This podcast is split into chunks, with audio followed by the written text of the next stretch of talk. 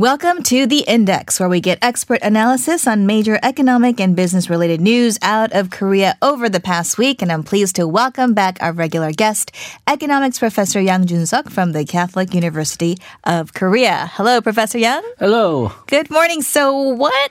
Anything happen this week? Okay, well, there were two events of note, though both of them, its importance is becoming questionable as time goes by. Okay. And then there's some publications of statistics, and the news is that some of them may actually be hopeful for this year. Oh, hopeful. I like that. Okay, so one of the two events, if you haven't picked it up, was the U.S. attack on Iranian General Soleimani, Iranian counterattack, and also the effects on oil. We saw stock markets going up and down this week as well on this news. Right, and so is the oil prices. Right after the U.S. attack on Soleimani, which came actually as a total surprise apparently to the U.S. Congress and the U.S. allies, and the oil prices just jumped right after the attack. When the attack took place on Friday, U.S. time, oil prices jumped and it continued to rise on Monday, and Brent crude reached a high of $70 per barrel, and some observers, including myself, actually, thought that this would last longer. And some consultants like Capital Economics were warning that there's a possibility of oil reaching a price of $150 per barrel. Wow. And then the Iran counterattacked, and counterattack was limited, and both sides seemed to back off. So now everything is returning to normal. The oil prices currently are even lower than it was before the attack. Mm-hmm. It's $65 per Brent and $59 for barrel per West Texas crude intermediate. But also note that even though prices jumped right after the attack, it didn't jump that much compared to where it was at the end of last year. On December 30th, the price of oil actually was about $67 per barrel. Okay, then so somehow it just dropped about $5 in the first days of the year. Ah. And then it rose and it went somewhat higher, as I said, up to about $70. And now it's back to where it was in early January. So already we've been having quite a roller coaster ride. Right. And to point out the obvious, the reason why this had such an impact on oil prices is because Iran is such a big supplier of crude. Well, potential supplier. Right now, because of the sanctions, they're not really exporting all that much. But I think they have two leverages. One is that they are a very large potential supplier. Okay. And I think they have something like a fourth largest capacity, the reserves of oil. But because of the sanctions, they're not producing or not exporting. And then secondly, they're located in a very strategic region. So if they wanted to, they have the military capacity to really hurt oil supply coming out from the Middle East. Mm-hmm. And I think that's what a lot of people were afraid of, because last year they actually attacked a Saudi Arabian oil refinery using drones. And that also caused a real big rise on oil prices for a few days. Okay. So then returning to this, why did the oil prices return in your view? Okay, well, the world is still in an economic slowdown. And whenever we see a slowdown, the prices of oil, the demand for oil remain very weak, and prices remain very weak. And then secondly, Iran and Middle East is not as big a player as they used to be. The United States, partially because of fracking, is now the largest supplier of oil, and they didn't used to export, but now they do. And Russia is now the second largest producer of oil. Wow. So Middle East has become less important a player than the U.S. and Russia. Right.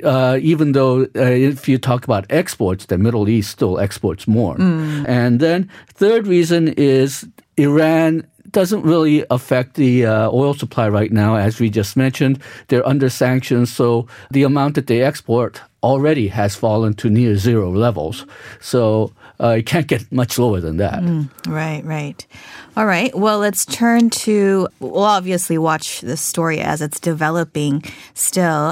The conflict, I think the tension is still very much there, but it's a matter of what the next steps will be on the political level. But let's move on to the second event. This was President Moon Jae-in's New Year address, and in it, he emphasized economic policies.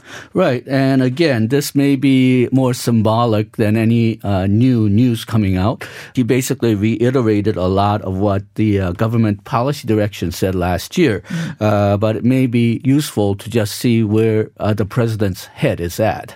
And again, he emphasized innovative, inclusive economy.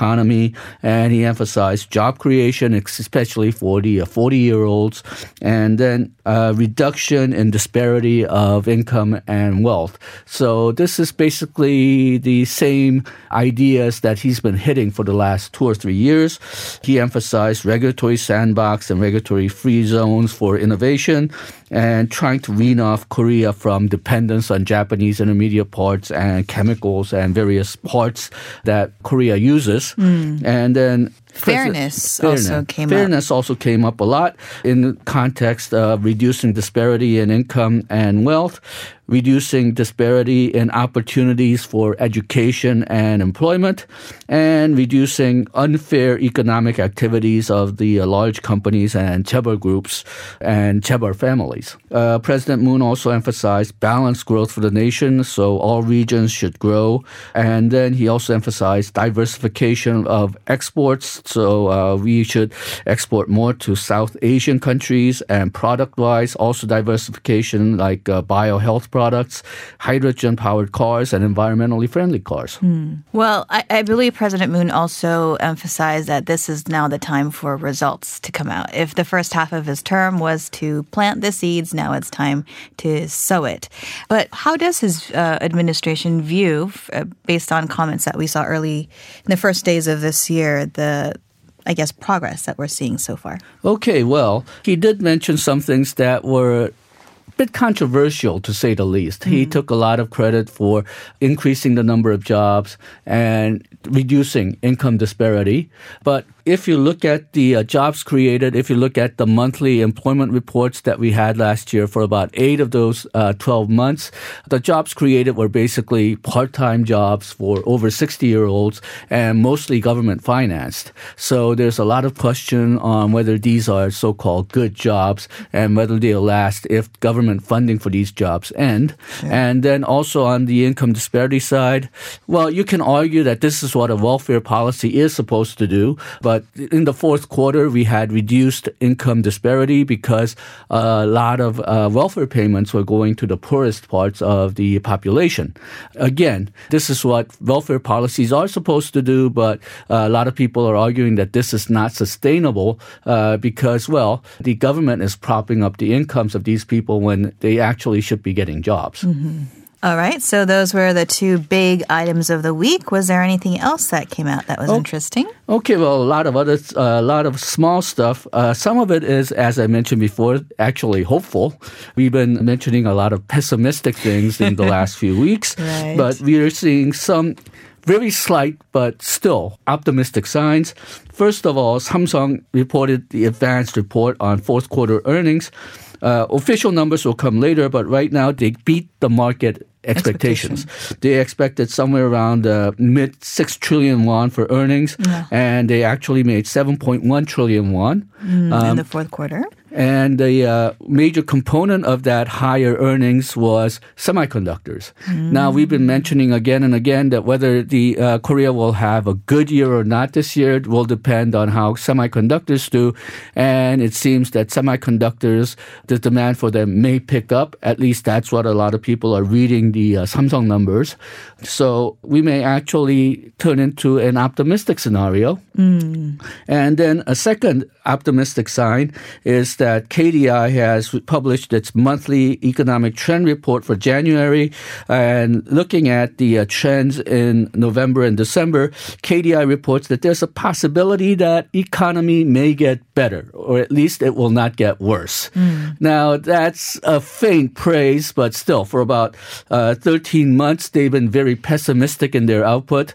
Korea is undergoing a serious slowdown or something close to a recession, but now they're saying there's a light at the end of the tunnel. So it's a very, as I mentioned, it's a faint good news, but we'll take it. Mm-hmm. But the Ministry of Finance and Economy also reported somewhat bad news. Oh.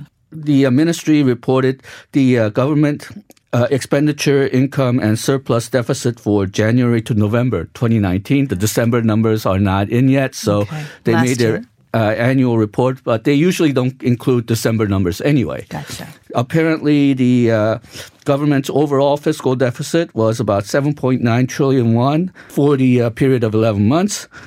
Compared to surplus of 37.4 trillion won last year.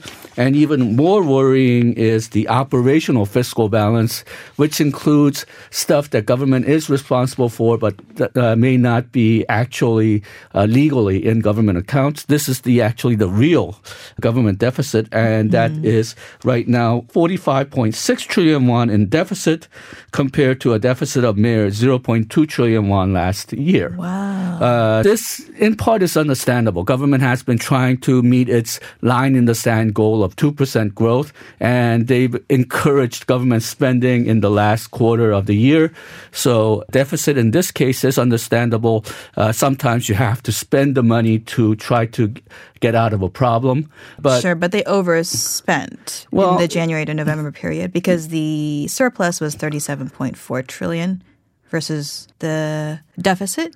Well, the formal account and the operational account was slightly in deficit last year. It's gone way into deficit this year. So the Korea's sovereign debt for the first time is over 700 trillion won. At the end of last November, it was 704.5 trillion won. Okay.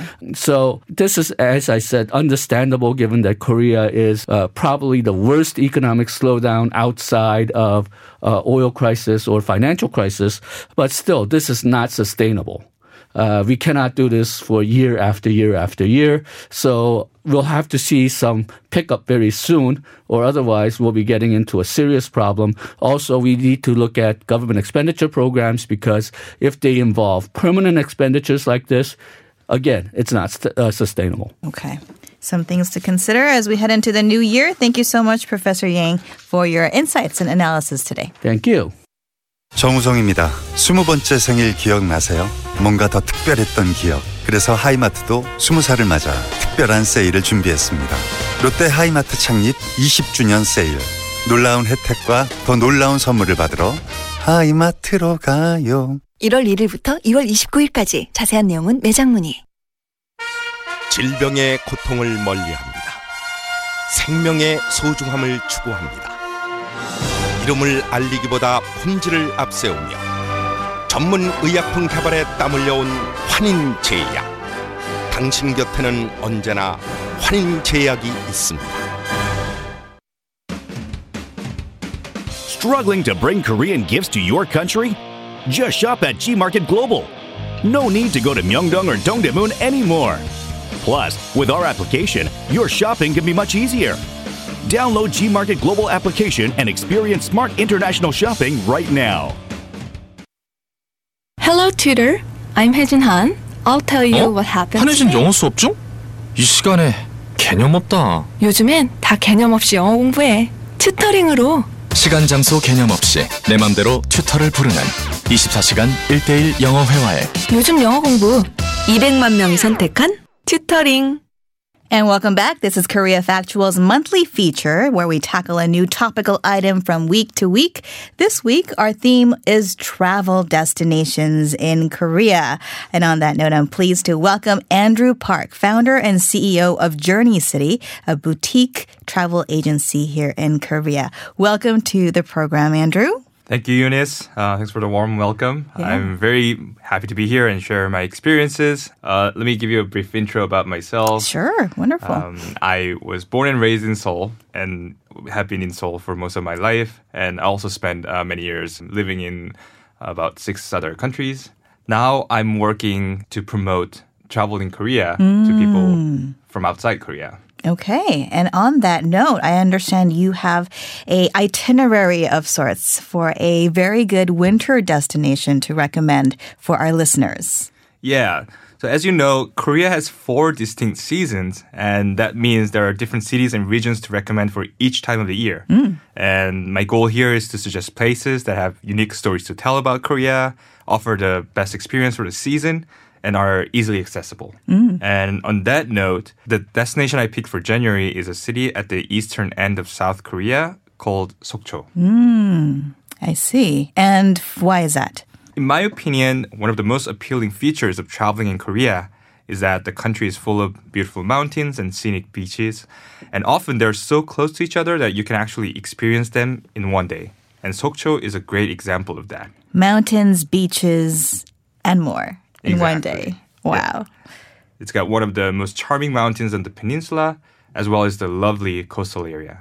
And they're all the more beautiful in the wintertime. Okay. So before we get into specific destinations in Sokcho, could you tell us how easy or difficult it is to get to Sokcho from Seoul?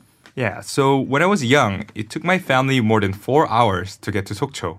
And that was because there was a huge mountain range to pass by. The roads are very curvy in the mountains that my sister and I would get carsick every time. But now, thanks to the new highway completed in 2017, it just takes a maximum of 2.5 hours door to door. Nice. 4 hours to 2.5. Yeah. And even if you're not driving, there's an express bus going straight to Sokcho from Gangnam Express Bus Terminal. It also takes 2.5 hours. Okay. Good to note. Then what would be destination number 1 in Sokcho that you would recommend? Okay, the first stop at Sokcho would be Seoraksan Mountain. Seoraksan is considered to be one of the most scenic mountains in Korea. It's actually the 3rd highest mountain in Korea, next to Hallasan and Chirisan. However, Seoraksan has many routes that make it approachable to novice hikers as well as experts. Okay, so if you are a hiker, Seoraksan would be the place to go? Exactly. So there are 3 recommendable routes depending on your hiking skills and preference. So if you prefer to walk as little as possible, you can actually ride a cable car to 권금성. It goes as high as 700 meters in 5 minutes, and the view up there is amazing. 권금성, okay. Yeah. And if you are not as avid of a hiker, what would you recommend? If you decide to go on a mild hike, there's a 2-hour route that leads to a lovely waterfall called 비룡폭포. You don't even need hiking shoes for this one. Oh, right. Nice. And if you are an avid hiker who wants a challenge, where would you go? If you're an experienced hiker, you can aim for Daecheongbong Peak, which takes about 4.5 hours to climb up and down. It's a fairly steep hike, but the view there is definitely worth it. Gotcha. Okay. So after hiking Seoraksan, some actually like to go and wind down, maybe since it's winter, a hot spring. Is there one close by? Oh, yeah. After a long hike in cold weather, there's nothing more relaxing than a hot spring bath. And very close to Seoraksan, about 15-minute drive, is Choksan Hot Springs, which has been around since 1970s. And unlike other hot springs where the water is reheated to make it hot enough, Choksan's water doesn't need it, as it is already unusually hot at 53 degrees Celsius. So it's said to be richer in minerals. If you don't mind getting naked in a public bathhouse, Choksan is definitely worth a try. That's a big if for many foreigners. But I have to say, more and more foreigners are also enjoying the outdoor baths as well, or indoor baths too. So you mentioned that what is charming about Sokcho is that you can enjoy both the mountains and the oceans. I myself am a fan of the ocean. So where should you go to take in some beautiful beach views? Yeah. There are several beaches around Sokcho area, but the best way to enjoy the seaside is to go on a short coastal trail. It's called 바다 향기로. 바다 향기로, which is roughly translated would be the scent of the ocean. Exactly. And it starts at Sokcho Beach and ends at Weyongchi Port. And this trail takes about 1.5 hours back and forth on foot. Okay, so very doable. Yeah. After dinner, perhaps, or lunch. Exactly. It has a great view of the coastal line of Korea's East Sea. But what's interesting is that a part of this was closed to the public since the 1970s. Do you want to guess why? Oh, why was that? So the East Sea of Korea has been a main route for North Korea's spy activities. And sometimes these spy operations turned into armed guerrilla attacks of some sort. There was one in 1970 where armed spies from North Korea infiltrated using a rubber boat. And since then, the area was closed until it reopened to the public only in 2018. Wow. So I have seen news about infiltrations around the East Sea. Why not the West Sea? So the West Sea of Korea is way shallower than the East Sea, which makes it much harder for submarines to operate. Also, the tide is higher and lower in the West Sea, so the rubber boats also have a hard time operating. But by now, it's very safe. Okay, good to know. Are there any cultural attractions in Sokcho to consider? Yes, there's one place I recommend to everyone. It's actually a recently renovated shipyard site called Chilseong Shipyard that has existed since 1950s. Now it's a museum and a cafe. Okay, and what is it about this place charming? So it has a great story, and the story is very well told throughout the site. So Chilseong Joseonso, or shipyard, was a booming shipyard in the 50s until the 70s, thanks to the growth of the fishing industry in the area. And then it gradually diminished because of the slowing demand for smaller ships, which this yard mainly manufactured, until the shipyard basically stopped operating in the 2010s. Now, the person who renovated the shipyard recently is the founder's grandson. So it came down from generation to generation. Exactly. He tried to preserve the history of the shipyard while making it a family-friendly space, but also pretty appropriate for solo travelers and couples. So the site still displays many remnants from the old boatyard, including the docks and engineering rooms by the seaside. And the visitors can experience the history of the boatyard with old photos, technical drawings, and old boat parts. In addition to that, he created, in collaboration with local Sokcho artists, an exhibition space, a cafe, and a playground for children. And the grandson and his wife still makes canoes and kayaks in this yard, which in a way continues the heritage of his family business. Indeed, which is becoming more and more rare, I feel like, in this fast-paced country. So that is a good place to go and unwind and take in some family heritage. Now, I have to say, though, food is always a big part of travel. So exactly. Where in Sokcho would you recommend that the foodies among us must go? So my recommendation is a traditional market called Sokcho Tourist and Fishery Market. It's located in the city center with many alleys full of unique local dishes, such as fried red crab and shrimp bites and other delicacies. So when you walk into this market, you'll actually see people walking with flat paper boxes in their hands. Okay. It's the signature dish at this market called 닭강정, deep-fried sweet and sour chicken bites. Yummy. It's got so popular around the country that the leading stores have now online stores that ship the chicken bites nationwide. Wow, so you don't even have to go to Sokcho for this chicken bite. You can get it online, shipped to the front of your door. Exactly, at your doorstep. It must be that good. Yeah, so these chicken bites are known to stay crispy and tasty even when they get cold. And since we're by the beach, what about the seafood? Oh yeah, also the basement floor of this market is dedicated to fresh seafood stalls. So from different local fishes to oysters to king crab, they're all in glass water tanks of these stalls. You can either choose to eat at the tables that these stalls offer or just have them to go. Either way, if you buy the fresh fish from the water tank, it's quite fascinating to watch the shop masters prepare the fish for you. Gotcha. All right. So we got mountain, we got ocean, we got a little bit of culture with the Chilseong Boatyard Salon, we got the food. Sokcho sounds like a great destination. But if our travelers listening in may have a little bit of extra time, is there a place that nearby perhaps that they could check out before they head home? Yes. Actually, one of the most beautiful Buddhist temples, in my opinion, is nearby Sokcho. The name is Naksan-sa, and it's a temple on a cliff overlooking the East Sea. Mm-hmm.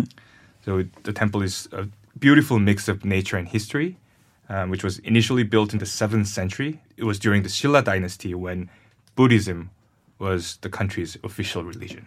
And throughout the history, this temple was so beautiful that it has been featured in various poems and songs over many centuries as being one of the most beautiful places on the eastern side of Korea. And I imagine it's a beautiful place to walk and take in the sights. Yeah, it's just a really pleasant walk to stroll around the temple. And there's a pond, there's a giant statue of Buddha, and also a nice walkway that leads to the cliffside with a very scenic view. And you can also have a temple stay program there if you want. Yeah, I actually tried it. They have a very solid temple stay program. Instead of booking a hotel, I recommend to some people if you can handle no meat meals. Right. And if you're okay with getting up super early in the morning, I think I woke up at 4 a.m. Oh, wow. Every day that you were there? Yes. Okay. I mean, you can choose not to, but it's a part of the experience. Sounds like a challenge to meditate and refocus, right? Yes. Especially in this new year. Exactly. All right. That was awesome, Andrew. Thank you so much for joining us today and walking us through all of the charming aspects of Sokcho. Thank you. And that was Andrew Park, founder and CEO of Journey City.